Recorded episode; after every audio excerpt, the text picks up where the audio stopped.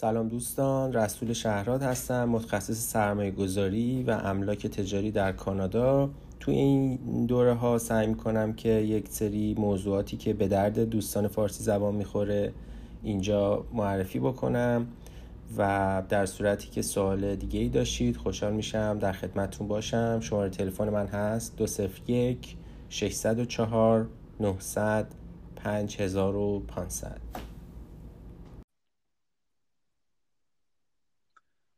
سلام آقا پارسا.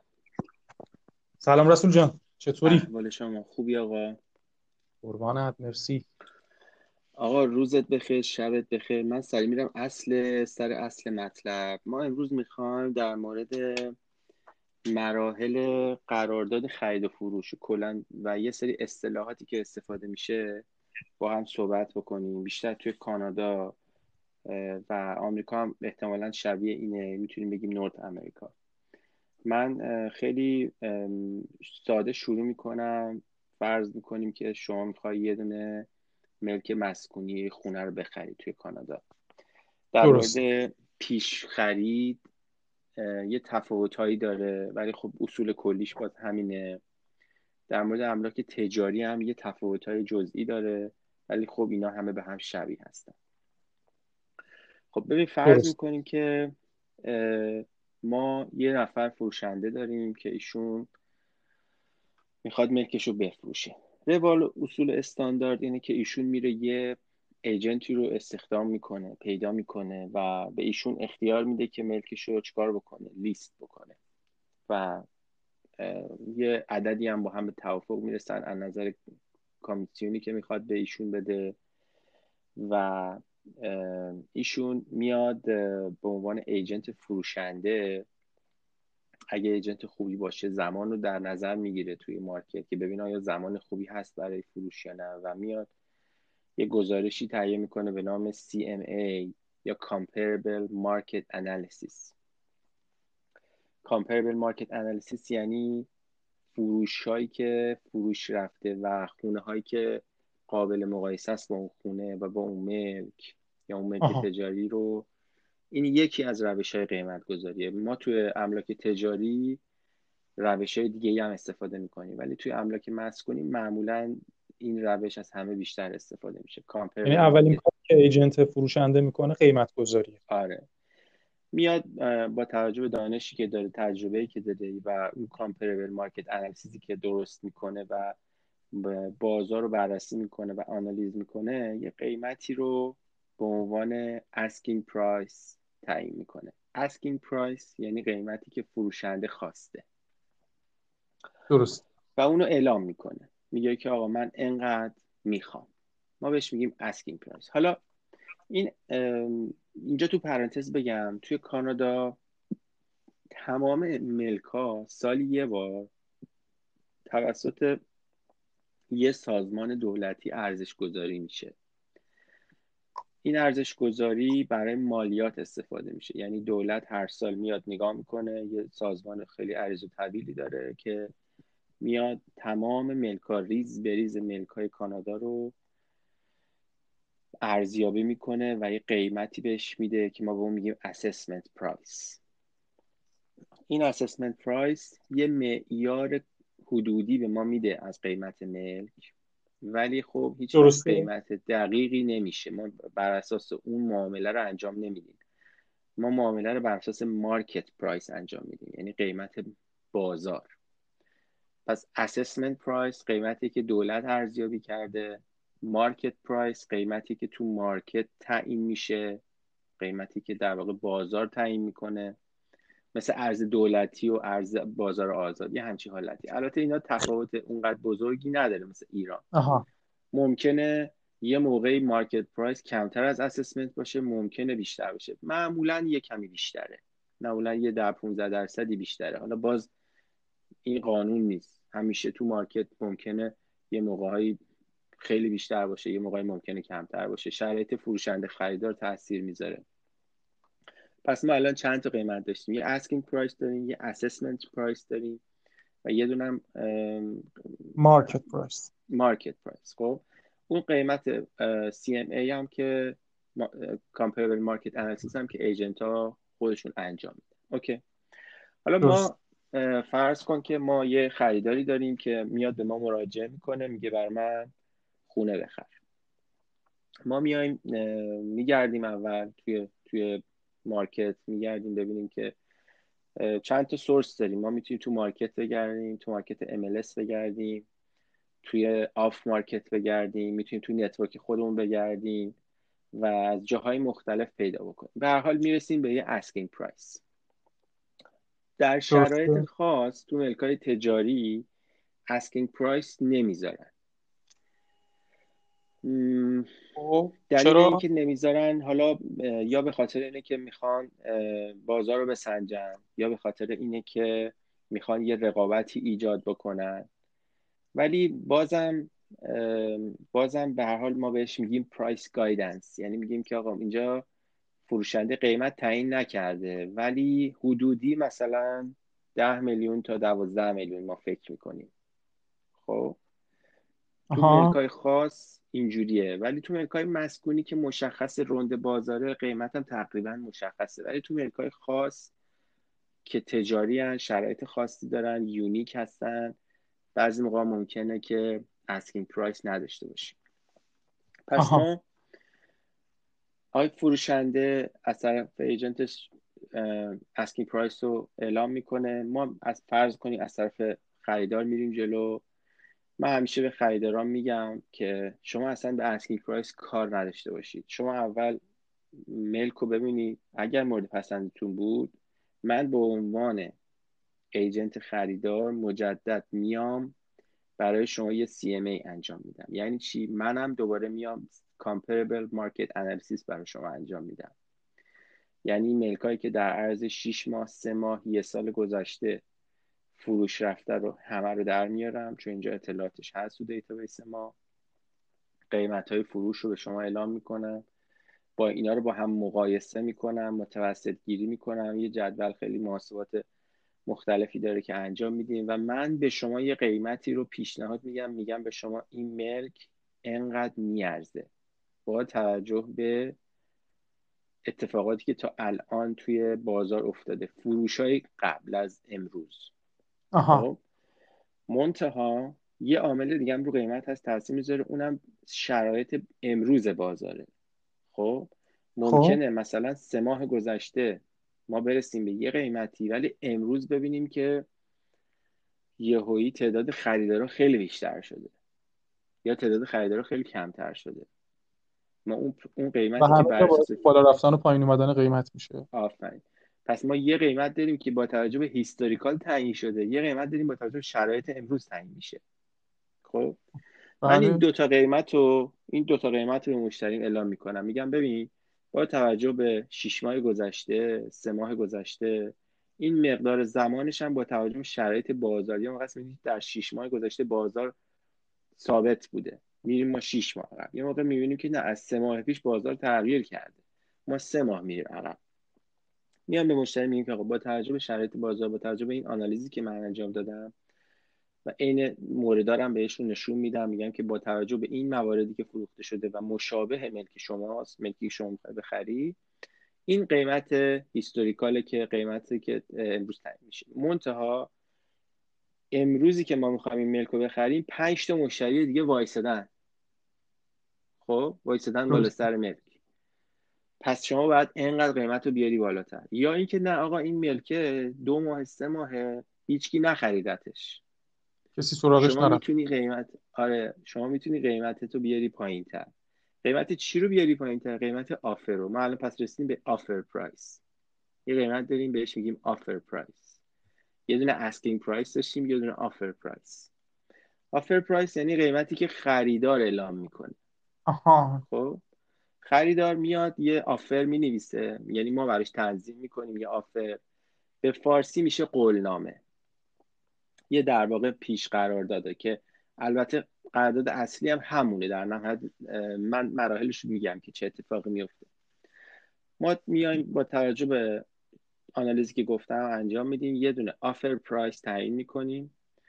به من با, صحبت می‌کنم با خریدارم. میگم که ببین الان شرایط اینجوریه. تو اینجا رو مثلا اگه بخوای بخری باید حدودا این قیمت ها رو بذاری.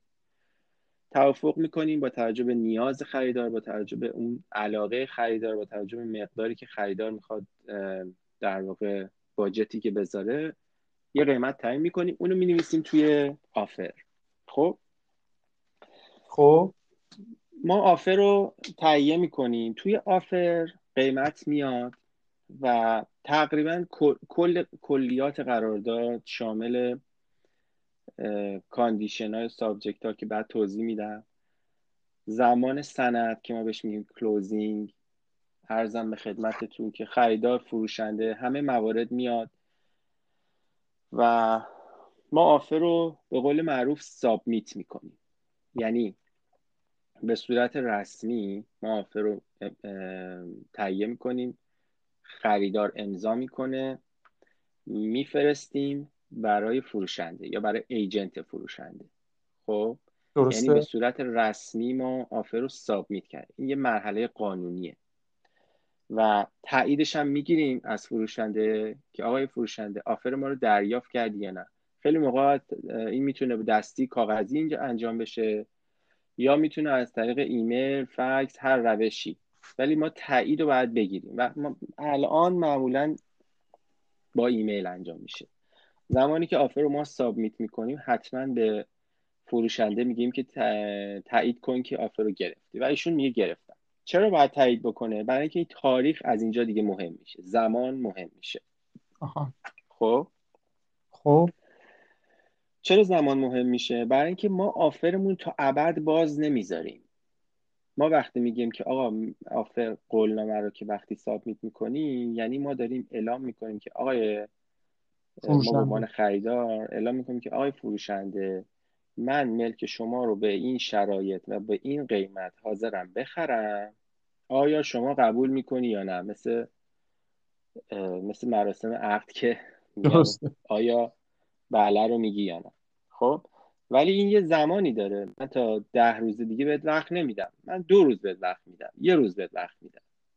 این زمانی که اون آفره تعیین میشه؟ تعیین میشه. من می نویسم تو اون آفر. میگم که آقا تا تاریخ فلان که معمولا یه روز دو روزه. تو معاملات بزرگتر یه چند روز بیشتر هم می‌تونیم بذاریم. تا چهار پنج روز هم می‌تونیم بذاریم. ولی باز هیچ وقت نمی‌ذاریم. ده روز نمی‌ذاریم. 20 روز نمی‌ذاریم. دلیل داره که بهتون میگم. پس ما آفر رو سابمیت کردیم به فروشنده هم گفتیم آقای فروشنده دو روز وقت به ما خبر بدیم خب حالا اینجا فروشنده چند تا کار می‌تونه بکنه؟ یک اینکه می‌تونه اکسپت کنه یعنی قبول کنه. توی اون بازه زمانی که ما بهش گفتیم آفر ما رو قبول می‌کنه. ما بهش میگیم accepted offer. خب یعنی امضا می‌کنه برمیگردونه. خب خب.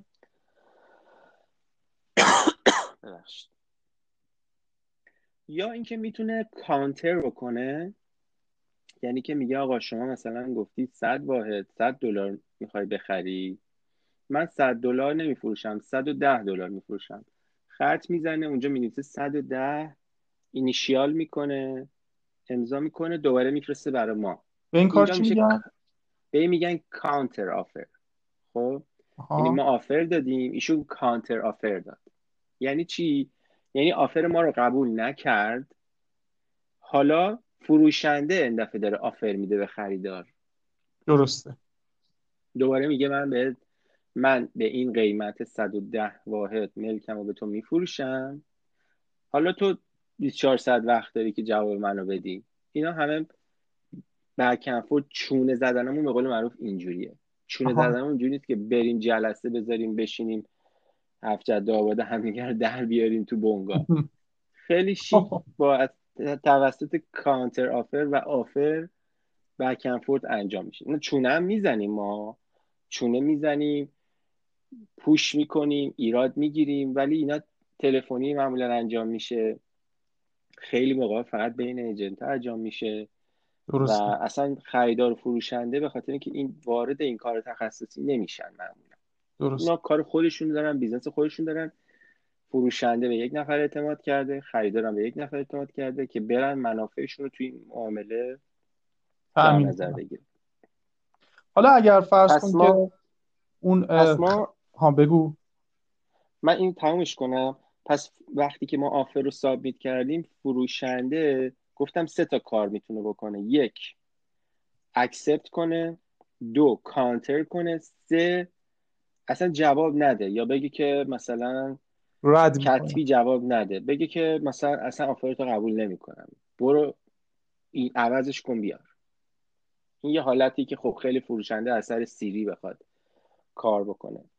اینو معمولا کتبی اعلام نمی‌کنه که نمی‌خوام offer تو. نه دیگه کتبی جواب نمیده verbally میگه که مثلا اصلا قیمتت خیلی پرت بود. اصلا من ناراحت شدم. اصلا جوابت هم نمیدم. یا اینکه اگه می‌خوای مثلا باید این حدودا بیای بالا. خب؟ حالا به اون کاری نداره حالا فرض می‌کنیم که حالا ایشون یا اکسپت کرد یا کانتر کرد دوباره دوباره وقتی کانتر می‌کنه دوباره خریدار میاد نگاه می‌کنه یا قبول می‌کنه یا رد همین هی می‌تونه بره بیاد هی بره بیاد. ده بار هم می‌تونه بره بیاد. خب؟ درسته. ولی همش مکتوبه. همش مکتوبه. فرض می‌کنیم یه بار دو بار ده بار back and forth شد و عقب جلو شد و accept شد. accept نهایی وقتی میشه بهش میگیم accepted offer خب؟ خب. تاریخ acceptance مهمه چون دوباره اینجا زمان مهمه.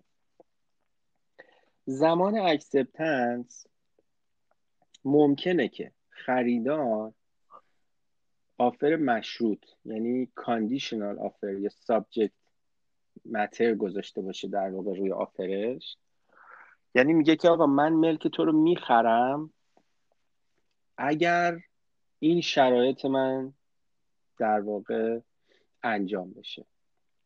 که شرایطم تعیین می‌کنه. مثلا میگه که من ملک شما رو می‌خرم به شرط اینکه بیام ملک تو ببینم. به شرط اینکه بتونم برم وام بگیرم. به شرط اینکه از رنگ دیوارات خوشم بیاد. به شرط اینکه ایراد نداشته باشه خونت. هر چی شرط دوست داشته باشه ما برای خریدار می‌ذاریم. خب. در واقع یه فرجه میده به خریدار. خب. آها. یه فرجه میده به خریدار که بتونه تحقیقاتش رو انجام بده و به اون بهش میگیم due diligence ش رو انجام بده. برای ملک مسکونی یه هفته دو هفته برای ملک تجاری سی روز شست روز بیشتر 90 روز هم می‌تونه condition باشه. برای ملک های پیچیده خب می‌تونه بیشتر هم باشه. فرض کن یه زمینه که می‌خوای بسازی. شما میگی آقا من یه ماه دو ماه زمان می‌خوام که اصلا برم ببینم شهرداری اصلا می‌ذاره من اینجا رو بسازم؟ اگر شهرداری گذاشت من بسازم اون موقع ازت می‌خرم. یعنی چی؟ یعنی شرط گذاشتن روی شرط خرید. آفرم.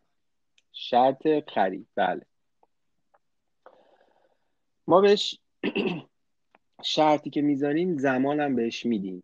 نمی‌تونی شما شرط بذاری تا ابد. شما مثلا میگی من ظرف یک هفته بهت خبر میدم. ظرف یک ماه بهت خبر میدم. خب؟ ما به اون تاریخ که شما باید شرایط تو یا تامین کنی یا رد کنی بهش میگیم subject date subject removal date خب؟ درسته؟ پس الان offer accept شد. یه subject date هم براش تعیین می‌کنیم. میگیم که آقا سی روز. خب؟ تا تاریخ فلان. تو این تاریخ چه اتفاقی میفته تو این تاریخ خریدار قبل از این من یه چیزی هم بگم. داخل دل این subject خریدار میاد اعلام می‌کنه میگه که من این مدارکم باید از به من بدی.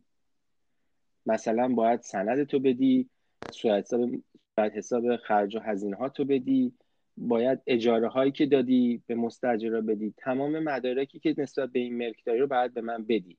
و یه تاریخی هم تعیین می‌کنه برای اون. بهش میگیم document days خب؟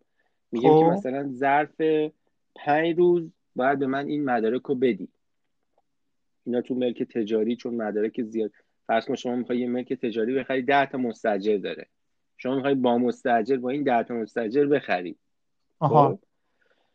به تاریخ تعیین می‌کنیم میگه آقا ظرف پنج روز ظرف ده روز شما باید تمام این قراردادهای اجاره که دونه دونه با این مستاجر بستی رو به من بدی که من ارزیابی کنم ببینم که این چه اتفاقاتی داره توی ملک میفته آره من خریدار برم نگاه کنم ببینم تو چه قراردادی بستی با این مستاجره چون من دارم در واقع ملک رو می‌خرم این قرارداد رو من ور میدارم دیگه. وقتی ملک رو بخرم مستاجرم باعثه بله.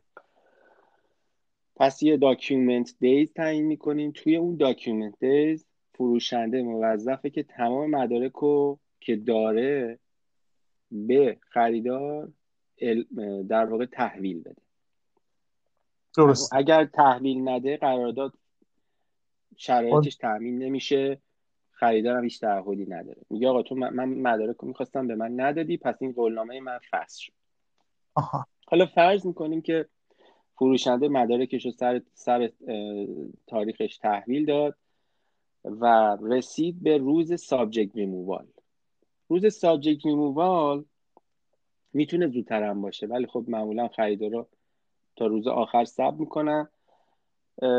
آقای خریدار میاد میگه آقا من رفتم وامم جور شد تمام تحقیقاتمو کردم اومدم خونه رو دیدم با بانکم صحبت کردم.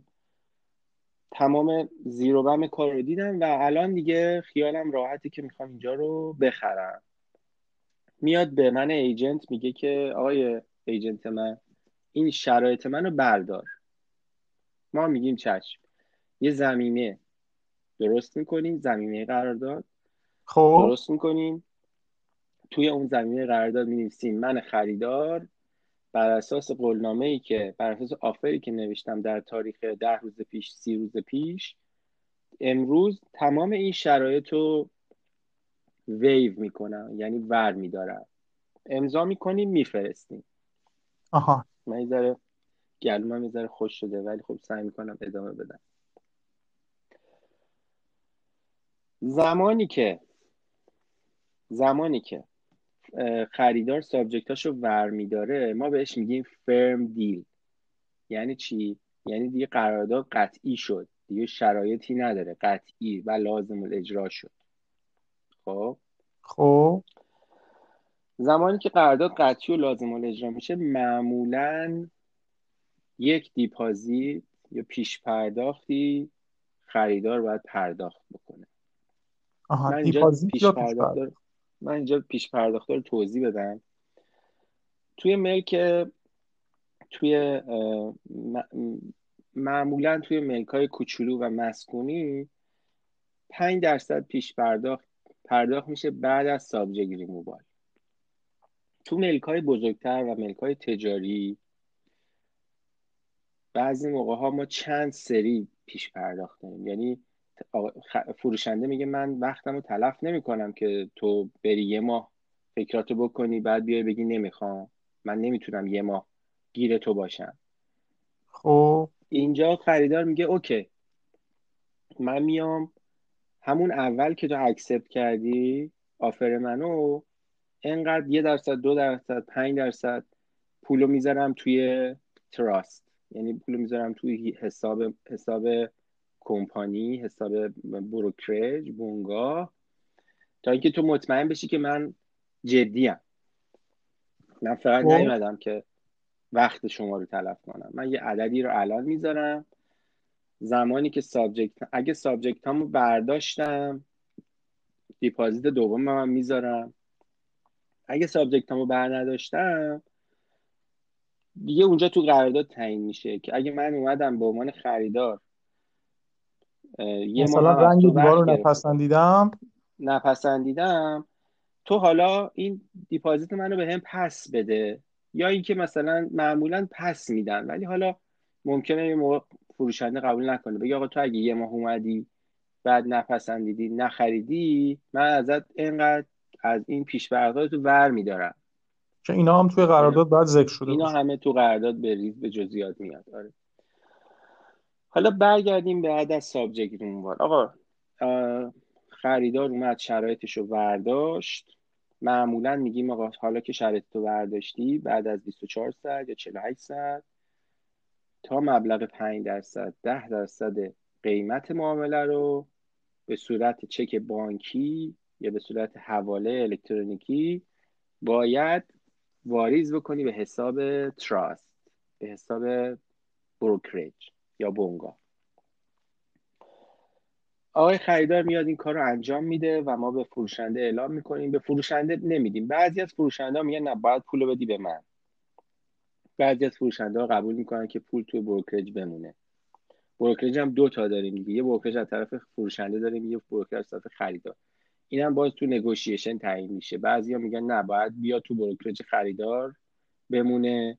بعضی میگن نه باید بیا تو بروکریج فروشنده بمونه. بعضی فروشنده میگن نه اصلا باید پول بدی به ما. درسته. خب؟ و اینا همش اون آفر اولیه نوشته شده. همش نوشته شده با جزئیات. آقای, فر... آقای خریدار مبلغ دیپازیتی که تعیین شده تو توی قرارداد توی آفر میاره تحویل میده و ما به فروشنده اعلام می‌کنیم که آقا ایشون پولشو داد. قرارداد امروز ما بهش میگیم فرم قطعی میریم تا روز سند. روز سند. تاریخ سندم تعیین کرده بودیم دیگه. معمولا یکی دو هفته قبل از تاریخ سند ما به خریدار و فروشنده اعلام می‌کنیم میگیم که آقا کجا می‌خوای این سند رو انتقال بدی؟ توی توی کانادا میشه توی دفاتر نوتاری این کار رو انجام داد. مثل مثلا حالت فرض کن دفتر خونه میشه. درسته؟ دفاتر ثبت حالت مانندیه. یا اینکه میشه دفتر وکیل این کار انجام داد. ما میایم به به خریدار میگیم میگیم که آقا وکیلت کیه؟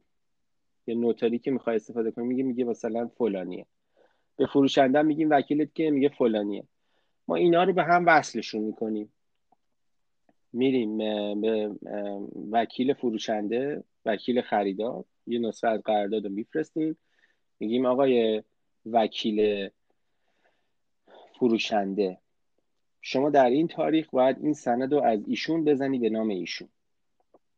این دو نفر با هم در تماسن. اینجا یه مراحل قانونی داره.